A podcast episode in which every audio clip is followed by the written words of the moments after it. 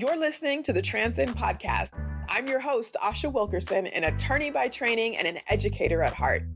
This podcast is all about empowering you to build a business and leave a legacy. Here's the thing the wealth gap in America is consistently increasing. And while full time entrepreneurship is not for everyone, even a side hustle can change your financial landscape if you're intentional about using your business to build wealth. I've run my own law firm for over 10 years, and in that time, I've helped countless California businesses go from idea to six figures. On this podcast, we talk about what it truly takes to build a sustainable business and find financial freedom. Let's dive in. Hey there, welcome back to another episode of Transcend the Podcast. Again, like always, I'm super happy to have you here. Now, this week, I already told you last week, I hope you're listening to all the episodes, that this month of March, we are doing a series of workshops to get you ready so you can build a business that is capable of leaving a legacy. I'll say it again because I don't think I can say it enough. You know, we as people of color in the United States have had a turbulent history that has led to financial strife and hard times. We have generational poverty by design, not and not because we don't want to work hard because I think that brown people in the United States are some of the hardest working people, are the hardest working people um, in the United States, right? I can go into the history, but I think you already know what that is.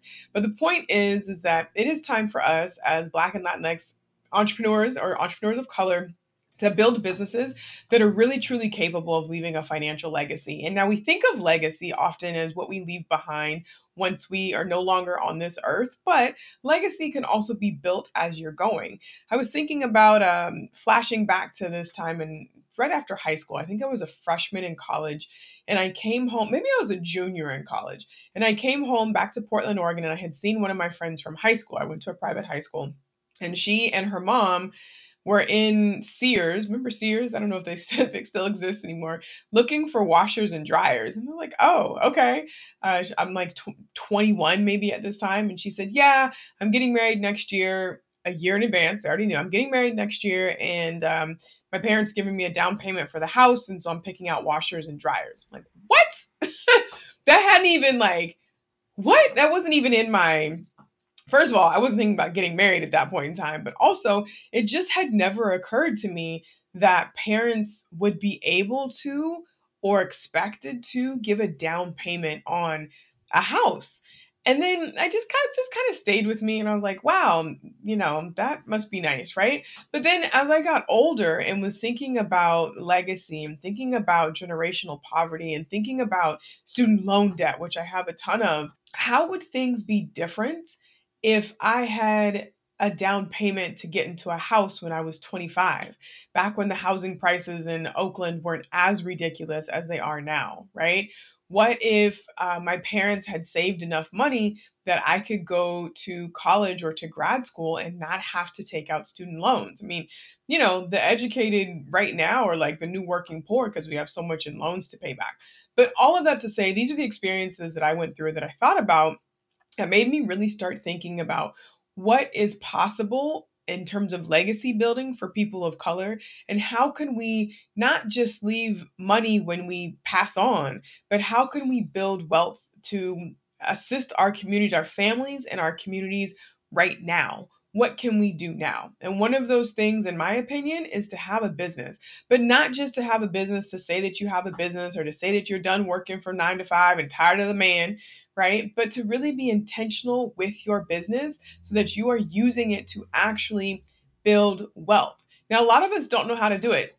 We don't know because we haven't seen it done, and there's no shame in that at all. But I have some keys for you so that you can use your business to get the maximum benefit from it. So, not just to have it again to say that it's like, oh, good job, but I want to teach you how you can take advantage of the tax code. I want to teach you how you can hire your children and pay them and not pay taxes.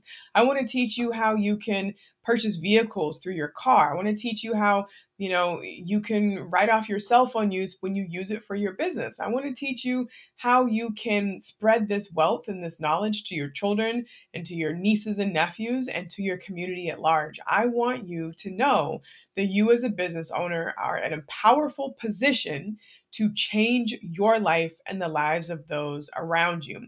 Now, the first step was the workshop last week was to create an LLC or corporation to house your business. That gives you legal protection. This week, we're talking about contracts, how to use contracts to protect your business. Now, you can create an oral contract, but I definitely don't recommend it because the idea with contracts is that this is how you start, right? This is what people don't tell you. This is what we learn in law school. The contract really matters when there's something that goes wrong. So when you're looking at your contract or you're writing a contract or reviewing a contract, probably don't write it unless you really know how. Um, you want to think about what's the worst case scenario. And if a third party, if a judge has to look at this contract and determine who, um, uh, like who followed the rules of the contract or the agreements in the contract and who didn't, it needs to be really clearly written so that a third party who knows nothing about the discussions that you had can look back and see what each side was supposed to do. That's how you need to look at your contracts. But in the workshop on Friday, which is, let me look at the date again, March 11th at 11 a.m. Pacific time, I'm going to cover with you um, contract essential terms. There are different clauses in contracts and terminology that you need to know and have in your repertoire so that when you are reviewing contracts or thinking about creating a contract, you know what the vocabulary is. It's not the same as what you hear on TV. It's not the same as what you hear in the cop shows or in the lawyer shows. You want to make sure that you actually have the right legal definition, not the definition that you may have been using to operate, you know, for the past 15, 20 years, right? The other thing I'm going to teach you is how contracts are used in court. I gave a little bit of, a, of it away a couple minutes ago, but I really want you to understand what I'm looking for as an attorney if I'm reviewing a contract and what the judge is going to be looking for. I'm going to tell you what evidence we need, how evidence can be used, so that you are able to understand when you're reviewing your own contracts whether this thing, this document, is going to be useful to you in the future. Now, how does this come up and why is this important? I just um, I always give this example of a former client of mine. I didn't I didn't draft his contract, but he had an issue with uh, a designer that he hired or an engineer that he hired, software engineer that he hired to create this point of sale system. And they did a contract on their own, and uh, the engineer got going and gave the client, my client, the final product, which was not up to my client's expectations, right? And uh, so my client calls me and is like, Look, I have this contract. The guy is not doing what I asked him to do. You know, what is my recourse? So I look at the contract with him, and the contract is not detailed enough to understand what is the standard. So the engineer produced a point of sale system, or he did exactly what was asked of him, but there wasn't enough detail or um, enough uh, spelled out like expectation, right? So it's like um, it's like I want you to get me a car. Okay, you give me a car. You come up with like a Hyundai. Those are a lot cooler now. The uh, remember Saturns? Let's say you give me a Saturn. They don't even make Saturns anymore, right? You're like, oh, you said you needed a car. Here's a Saturn, and I'm thinking that I'm about to get, I don't know, a Mercedes, right? The car is the car, but if there aren't details about what kind of car and how it should run and when it should run and what kind of fuel it takes, then it's hard to prove that someone has not adhered to the contract when it just says a car. So if the contract just says you need a point of sale system, but you aren't talking about the bell, bells and whistles that go in that point of sale system that you expect from the engineer, you cannot then later expect the engineer to give you the bells and whistles if they weren't laid out in the contract. I really hope that makes sense to you. I uh, just got a call from a friend of mine for one of her clients who had the same issue working with somebody and I you know they want to know what they can do because there's a contract but one party is saying, you know, they've adhered to the contract but it's not the result that my friend's client wants and I'm like you got to go back and look look at the details, look at what it says. So you really want to know and understand your contract terms, you want to understand how contracts are going to be used in court and then I'm going to make sure that you understand how to read contracts for yourself so that you can get the result that you want.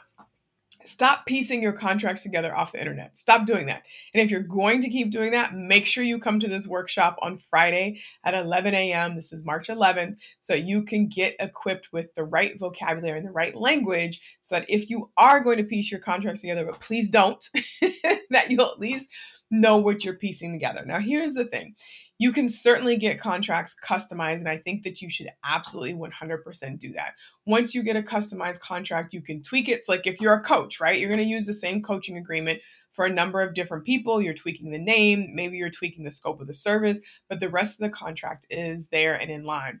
Do not use somebody else's contract especially if you don't know what state it came from, especially if their business isn't exactly the same as yours, because you need to make sure that your contract is tailored to you and meets your specific needs. It wasn't written if it wasn't written for you, there's no guarantee that it's actually going to protect you in the way that you want. But have no fear, I have a solution. Come to my free workshop on Friday at 11 a.m uh, March 11th, 11 a.m. Pacific time. To get to the workshop, go to transcendthemembership.com backslash events, and you will see the registration page there. So I'm going to save the rest for you for Friday.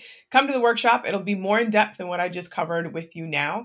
I also would love it if you would share this podcast with uh, friends or family members or your coworkers, your your co-entrepreneurs, and then also invite them to come to the workshop on Friday. Um, yeah, it'll be a good deal, and I promise that you won't regret it at all. All right, ciao for now.